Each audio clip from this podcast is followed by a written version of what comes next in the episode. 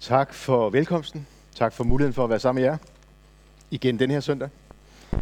Øhm, og som Peter sagde, så fik jeg lov til at, at sige lidt i dag, og det, det gjorde jeg ikke sidste gang. Øhm, jeg har glædet mig til at være sammen med jer. Det er altid glædeligt at være sammen med jer. Det er et dejligt sted at være. Vi skal øh, være samlet om, om en tekst, som øh, igen handler om en samtale, Jesus har med farisæerne. Og øh, da jeg indledte eller øh, forberedte det, der kom jeg til at tænke på, hvorfor i verden er der så mange tekster, der handler om det med farisæerne? Hvorfor er det både vigtigt i Bibelen, Nytestamentet, men også i dem, som har udvalgt de tekster, som ligger i tekstrækkerne? Og konklusionen må være, at det er fordi, at der i os, i mig, i dig, er en tendens til at være farisæriske. Så, øh, så tag det ind over dig nu, og lyt til, om der er noget her, som også du, ligesom med farisæerne, trænger til at blive korrigeret, revideret, fornyet. Vi skal starte kort med at bede. Herre, jeg beder om, at du vil åbne ordet for os. Og jeg beder om, at du vil åbne os for dit ord. Amen. Og så skal vi rejse os, og vi skal læse teksten fra Matthæus 22. Og øh, den ligger i en sammenhæng, hvor Jesus har haft øh, samtaler og opgør, ordvekslinger med grupper af, af religiøse jøder, og, øh, og så optræder øh, den her situation fra vers 34 i Matthæus 22. Da farisæerne hørte, at Jesus havde lukket munden på sadukæerne, samledes de, og en af dem, en lovkyndig, spurgte ham for at sætte ham på prøve. Mester, hvad er det største bud i loven? Han sagde til ham, du skal elske Herren din Gud af hele dit hjerte, og hele din sjæl og hele dit sind. Det er det største og det første bud. Men der er det andet, som står lige med det. Du skal elske din næste som dig selv. På de to bud, bud hviler hele loven og profeterne. Mens farisæerne var forsamlet, spurgte Jesus dem, hvad mener I om Kristus? Hvis søn er han? De svarede Davids.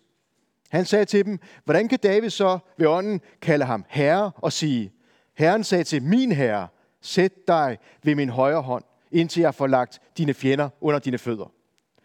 Når David altså kalder ham herre, hvordan kan han så være hans søn?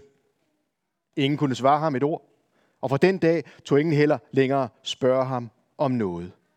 Amen.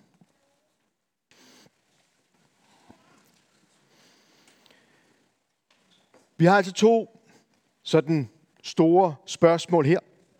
Teksten handler om, der bliver spurgt Jesus om, hvad er det største bud i loven? Hvad er det vigtigste Gud kræver? Hvad er summen af en Guds relation?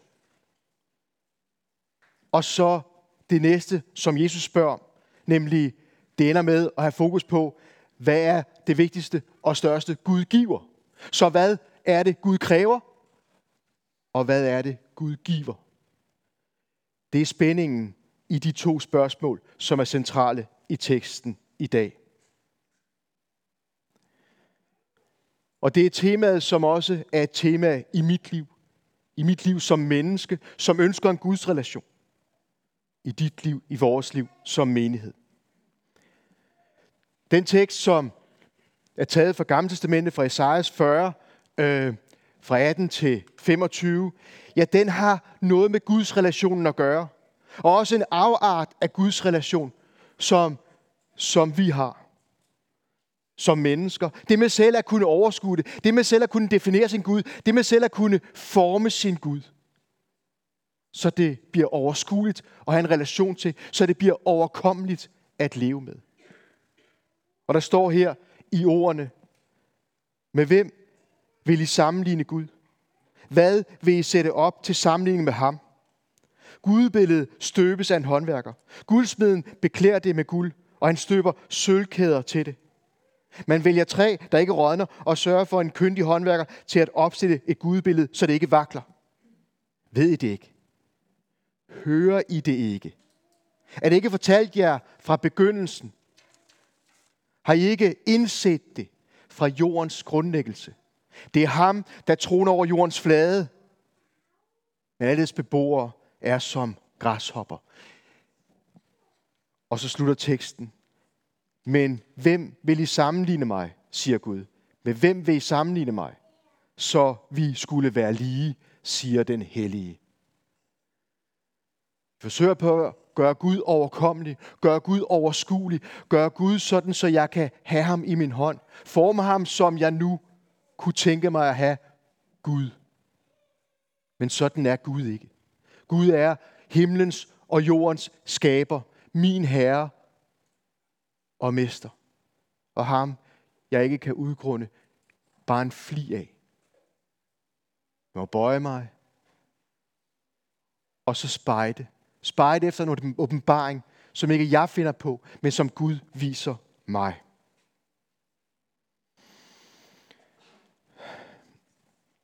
Sammenstilling af den her tekst i Gamle Testamente med farisæernes spørgsmål og tro på egen klogskab er vigtig.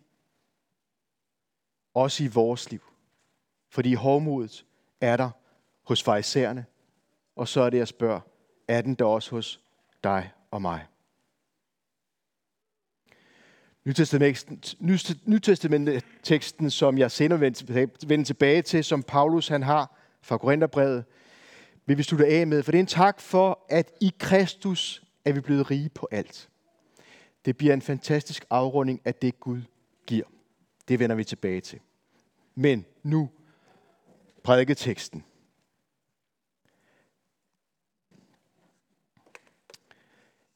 Et af de mange spørgsmål, som Jesus øh, fik fra farisæerne, det er det, vi har her. Men der var jo mange tidligere. I de tre år, Jesus virkede offentligt, der var der jo konstant sammenstød, diskussioner og alt muligt andet. Det var ikke alle møder, der blev lige frugtbare, og jeg til endte de i magtkamp og benspænd. Lukas 15. Farisæerne spørger Jesus, med hvilken ret gør du det, du gør? Og Jesus siger til dem, jamen det vil jeg egentlig gerne svare på. Hvis I lige først svarer på, hvad mener I om Johannes' ståb? Og det ønskede de jo ikke at svare på, fordi sagde de det ene, så kunne Jesus hænge dem ud, sagde de det andet, så kunne Jesus hænge dem ud. Så fik de altså ikke svar på, hvilken ret Jesus gjorde det, han gjorde. Og igen og igen hører vi om deres spørgsmål, om deres vurderinger og kommentarer. Igen og igen fortæller Jesus lignelser, som innoverer netop denne tilhørergruppe. De havde magt. De havde magt over sjælene. De havde magt over, hvem der var de rigtige, og hvem der var de forkerte i forhold til templet, i forhold til, til Guds rige. De havde noget at forsvare. De havde noget at miste. Og Jesus kom og provokerede og øh, rystede deres magtposition. Og derfor er de besværet af Jesus. Jeg kom til at tænke på, på indledningen til Lukas 15. Det øh, kapitel, hvor øh, de to fortabte sønner optræder, men også den tabte mønt og så videre. Og det indledes med, alle 12 og sønner holdt sig nær til Jesus for at høre ham. Og farisæerne i skriftlov gav ondt af sig og sagde, denne mand tager imod sønder og spiser sammen med dem. Og her er modstillingen. De, som hele tiden kæmper på at holde sig på afstand, for at være så rene og så rette som muligt. Og så Jesus, som hele tiden bliver beskidt på hænderne. Hele tiden involverer sig med dem. Jeg er kommet for at opsøge og frelse det fortabte. De fastholder det rene.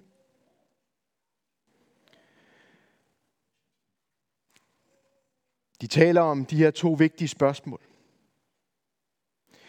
De to vigtige spørgsmål, man måske centralt må drøfte i et menneskes liv, der ønsker et nærvær med Gud. Hvad er det, Gud kræver af et menneske, af sin skabning, for at relationen er der? Og det andet spørgsmål, hvad mener I om Kristus? Det første, hvad er det vigtigste bud i loven? Farisæerne havde generelt en intern diskussion om, hvilke bud, der var de vigtigste. Og selvom Elsa antydede her før, at de nok skal nå frem til 10 bud, så var der vist nok 613 forskellige bud, hvor farisæerne var indbyrdes ganske uenige. Der var jo helligdagsforskrifterne, sabbatsforordningerne, og vi ser, Jesus tit støder sammen med dem der. Vi havde sidste søndag det der med, at man måtte øh, få øh, hjulpet sin søn eller trække sin okse op af brønden, hvis den var faldet derned på en søndag, på en sabbat. Der er andre, der lagde vægt på offringerne og renheden i tempeltjenesten, og nogen på morallovene. Vi har eksempler i Bibelen på, at en prioriterer at give tempelgave, i stedet for at sørge for sine gamle forældre. Og Jesus går skarpt i rette med ham. I sætter Guds bud ud af kraft og følger jeres egne overleveringer. Og vi må spørge, er der også ting i vores liv, i vores valg, hvor vi med religiøs snille får flyttet os udenom det, der er svært, det som giver mig beskidte hænder, og til det, som giver mere ære og ros og det nemme. Hvis man læser kapitel 23, altså i Matthæus, så er der en lang tale om, om det her at prioritere forkert. 23, 23. Ved jer skriftkloge fra Isaiah, I hyklere. I giver tina, mynte og dild og kommen. Men I forsømmer det i loven, der vejer tungere. Ret, barmhjertighed og troskab. Og 23.5. Alle deres gerninger gør de for at vise sig for mennesker. De går jo øh, med brede bederemme og med lange kvaster. De yder sig, ynder sig til højbords ved festerne og sidder øverst i synagogen. De binder tunge og uoverkommelige byrder sammen og lægger dem på menneskers skuldre, men selv vil de ikke røre dem med en finger. Jesus er hård ved dem, og vi skal overveje, om han også rammer os. Profeterne i Gamle Testamente går tit i rette med de religiøse jøder for en forkert prioritering. Hoseas 6:6 Troskab ønsker jeg, siger Herren, ikke slagtoffer. Kundskab om Gud, ikke brandoffer. Og Jesus gentager det flere steder. Og her giver Jesus så et konkret svar på, hvordan Guds vilje kan sammenfattes. Han henviser ikke til loven i øh, Gamle Testamente, men faktisk til Israels trosbekendelse. At elske Gud af hjerte, sjæl og sind. Og de næste som dig selv. Han siger ikke, at det dobbelte kærlighedsbud erstatter eller ophæver øh, de konkrete bud i loven, men det er her, at et hvert konkret bud skal ses i lyset af.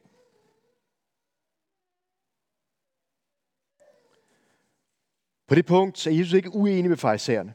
Det dobbelte kaldesbud øh, er flere steder citeret i den farisæistiske øh, overlevering og er summen af loven. Vi kan ikke stille det sådan op, at jødedom er en masse bud, og kristendom, det er bare kærlighed.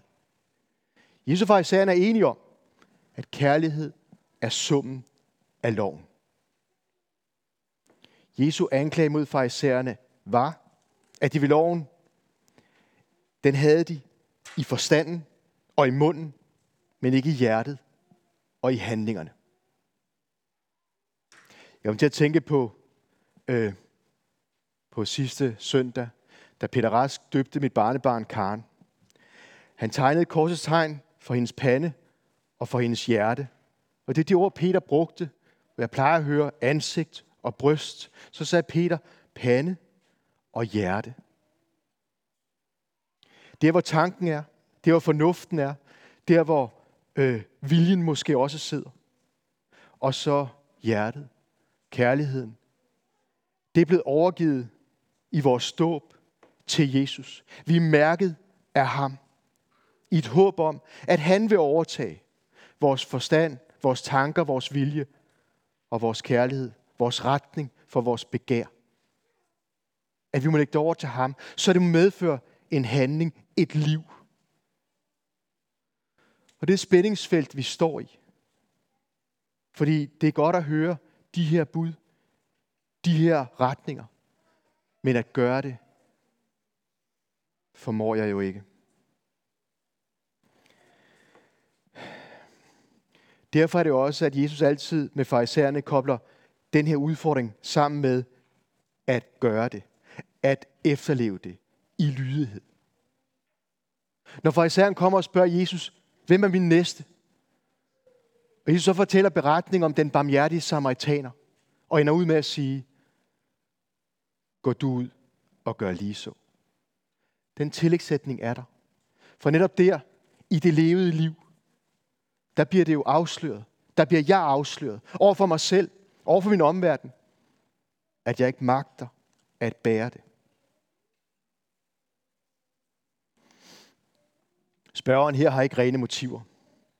Han ønsker at fange Jesus i en fælde. Og derfor har spørgeren allerede afsløret, at selv det frommeste og ædleste spørgsmål kan stilles med, med sparede motiver. Men stadigvæk er spørgsmålet relevant. Hvad er det så, Jesus svarer? At jeg skal elske af hjerte, sjæl og sind. Hvad betyder de begreber? Ja, en udlægning kunne være, at elske med mit hjerte. Ja, der menes ikke med alle mine følelser, men med hele min personlighed, hele mit jeg. At elske Gud af hjertet er at have ham på førstepladsen i mit liv. Når jeg vågner om morgenen, så skal min første tanke være, hvordan kan jeg elske og ære Gud i dag? Når jeg træffer vigtige beslutninger, så er det Gud og hans vilje, der må prioriteres over alt. Af hele min sjæl. Det vil sige højere end mit eget liv. Elsker jeg Gud, når det koster afkald og ydmygelser? Og yderste konsekvens, om det skulle koste mig livet. Af hele mit sind. Og det menes, at intet, som jeg ejer eller råder over, er mere dyrbart, end det at være i nærkontakt med Gud. Denne kærlighed til Gud er ikke til Gud sådan, som en ukendt majestæt, the force, kraften, men det er til den Gud, der har vist sig. Den Gud, som har åbenbaret sig i historien. Den Gud, som er i hele den bibelske åbenbaring. Og så er der en anden og lige så konkret og håndgribelig måde at elske Gud på. Det er ved at elske sin næste. Gud har placeret medmennesket lige for næsen af os, for at vi i vores konkrete hverdag kan få afløb på vores kærlighed til Gud. Elsker du Gud? Så husk at rydde op efter aftensmaden i aften. Og husk også at tømme skraldespanden. Så konkret er det. Og så er der versene her. Et par kapitler længere om verdensdommen. Som altid sådan er en, er en stor sten i skoen på mig. Når Jesus der adskiller de to grupper, og så lyder sætningen til dem, som, ja, som er på den rigtige side her i vers 40-25. Alt, hvad jeg har gjort mod en af disse mine mindste brødre, det har I gjort mod mig. Og så fem vers længere nede til den anden gruppe. Alt, hvad I ikke har gjort mod en af disse mine mindste, det har I heller ikke gjort mod mig. Så den konkrete Guds kærlighed udøves efter Jesus ordet her primært til din næste.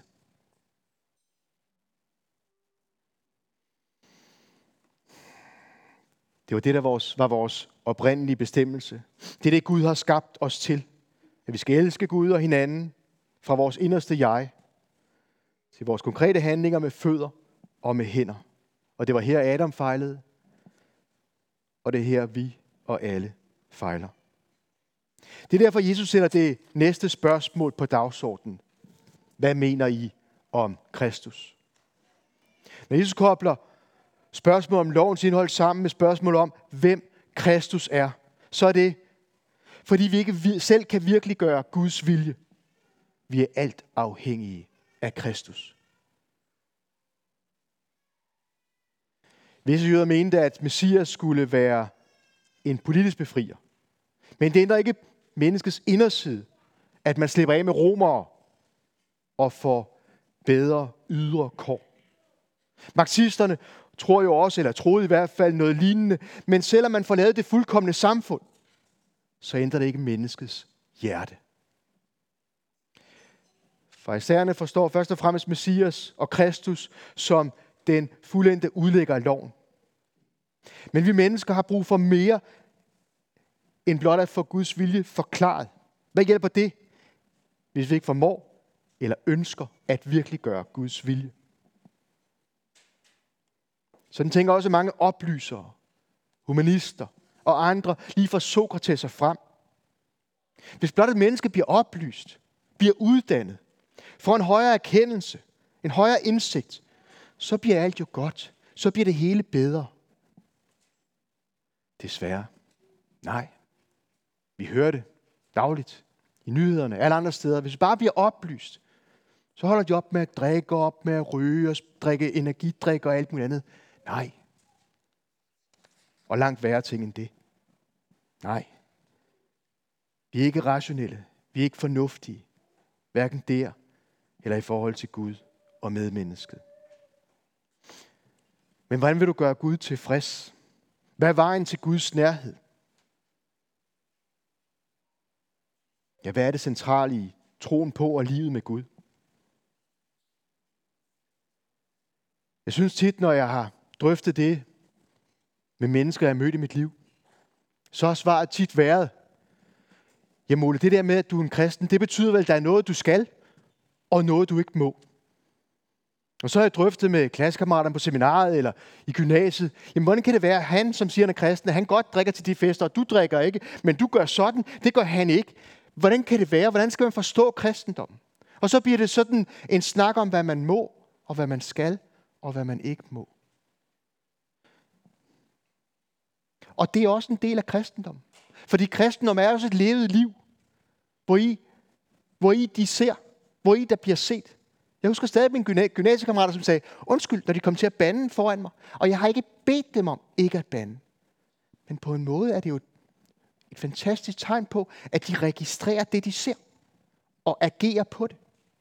Og dog, dog så vil jeg jo langt hellere have, at vi sammen drøftede, hvad mener I om Kristus?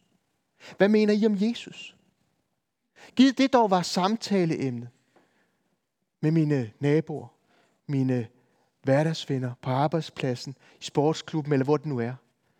Hvad bruger du Jesus til? Hvorfor tror du på Jesus? Og det vil være min opfordring til os alle sammen, at det er det, når det endelig sker, at vi får åbnet den snak, at det er Jesus, der bliver centrum for snakken, og ikke hvad man må og ikke må og skal og bør og så videre.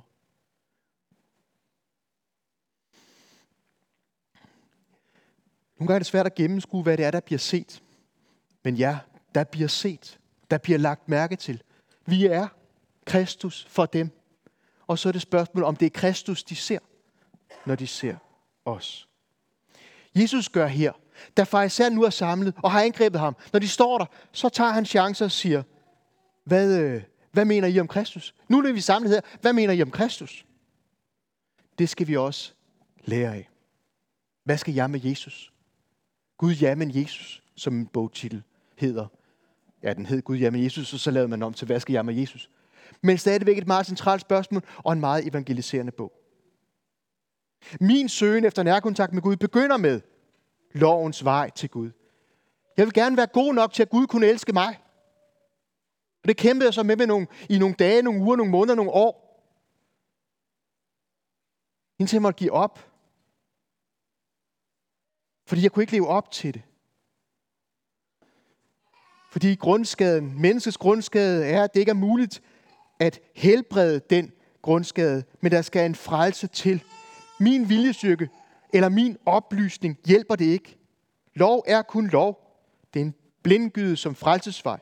Men loven er afgørende nødvendig, for at jeg ser min synd, og dermed får en stærk tørst efter at finde en frelser. En, der kan redde mig. En, der kan frelse mig. Og den frelser er Jesus Kristus. Derfor understreger Jesus også i det lidt snørklede citat fra Davids salmer om, at Kristus både er Gud og menneske. Han måtte helt og fuldt blive en af os, for som vores stedfortræder at virkelig gøre det liv, vi burde have levet. Han ønsker at bytte, det salige bytte, så vi får hans fuldkommende liv, og han tager vores forfejlede liv. Og dermed måtte Kristus også være guddommelig, altså Davids, Davids herre, for kun Gud kan tage alle synd med sig i graven, og derefter bryde dødens magt ved at opstå. Han er menneske med os, og han er Gud over os, og han tager vores synd, og han bærer den, og han bryder dødens magt. Både Davids søn og Davids herre. Og så ind i sidste del, epistelteksten. Den modsætning til, hvad loven kan give mig. Nemlig, hvad er det, Kristus kan give mig. Og her er det, hvad Kristus har givet korinterne. Det her det er ikke en tak for, hvem korinterne er, men det er en tak til Gud for, hvad der er blevet givet til korinterne. Og som forhåbentlig også er givet til jer. Der står, jeg takker altid min Gud for jer, for den nåde, som han har givet jer i Kristus Jesus. For i ham, Kristus, er I blevet rige på alt, på al tale, på al kundskab, eftersom vidnesbyrd om Kristus er blevet grundfæstet hos jer. Så ikke mangler nogen nådegave, mens I venter på, at hvor Herre Jesus Kristus, hvor Herre Jesus Kristus skal åbenbares. Han vil også grundfæste jer til det sidste, så I ikke kan anklages på vor Herre Jesu Kristi dag. Hvad mener I om Kristus? Hvor står han i dit liv? Er han en pyntegenstand?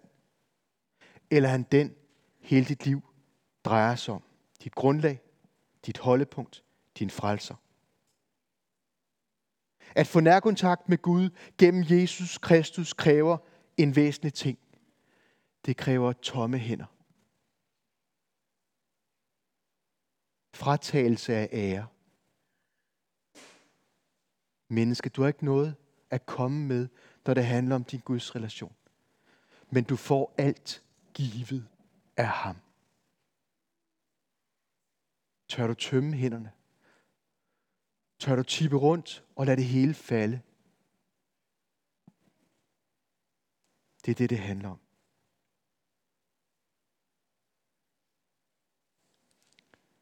Og så handler det om at, at vente. Korinthermenigheden var en aktivistisk menighed. De har gang i rigtig mange ting. Men der er, kan jeg vide, om der er her jo. Der er én ting, de skal øve sig i. Det er at vente. Vente. Og det skal vi også. Vi lever i en verden, som er ved at gå amok. Krigen er udbrudt i Israel igen. Der er kaos i Ukraine. Der er kaos i alle ting. Løgnen vinder frem. Løgnen er herskende. Men vi skal vente. Vi skal vente. Vi skal være sammen og vente.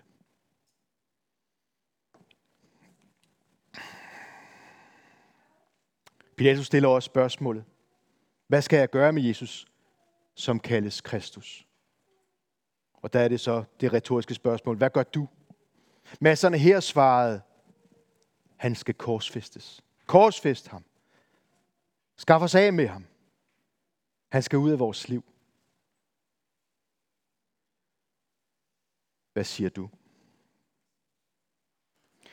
Jeg lidt med ordene, hvad kræver Gud? Og afslutter med ordene, hvad giver Gud? Gud giver os alt i Kristus. Gud giver os alt i Kristus. Og så nogle vers fra salme 40. Lyt til dem.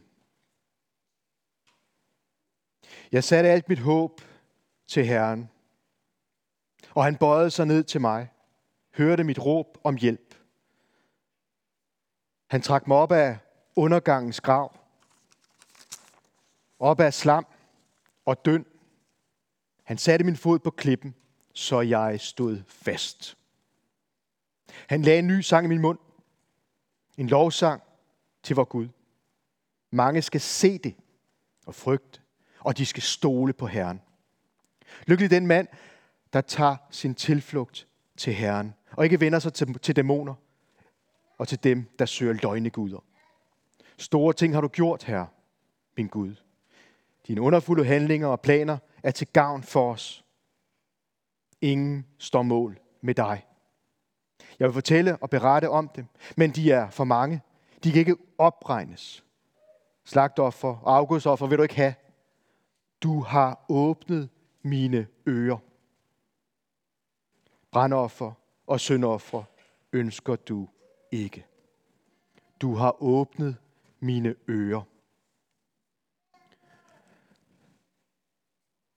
Hvad er det, det her centerpunkt er? Jo, det er vidnesbyrdet om Kristus er blevet grundfæstet hos jer. Det er det, der skal holde os fast. Det er det igennem, at vi bliver rige på alt. Det er derfor forhåbentlig, at I er kommet her i dag. Fordi her lyder vidnesbyrdet om Kristus. Vidnesbyrdet om Kristus, det er blevet grundfæstet hos os. Det er det, der skal holde. Det er det, der skal bæres igennem. Det er det, der gør, at vi til det sidste kan stå der og ikke bliver anklaget på den yderste dag. Vi elsker, fordi han elskede os først. Amen. Vi skal bede. Tak, Jesus. Tak, at du har grebet ind. Jeg beder om, at vidnesbyrdet om dig må synke dybt ned i os, grundfæstes og rodfæstes, dag for dag, uge for uge, år for år, så vi må blive rige på alt, og så vi også øh, mere og mere ser, at vi er i dig, at vi er rige på dig, Jesus, rige i alt. Amen.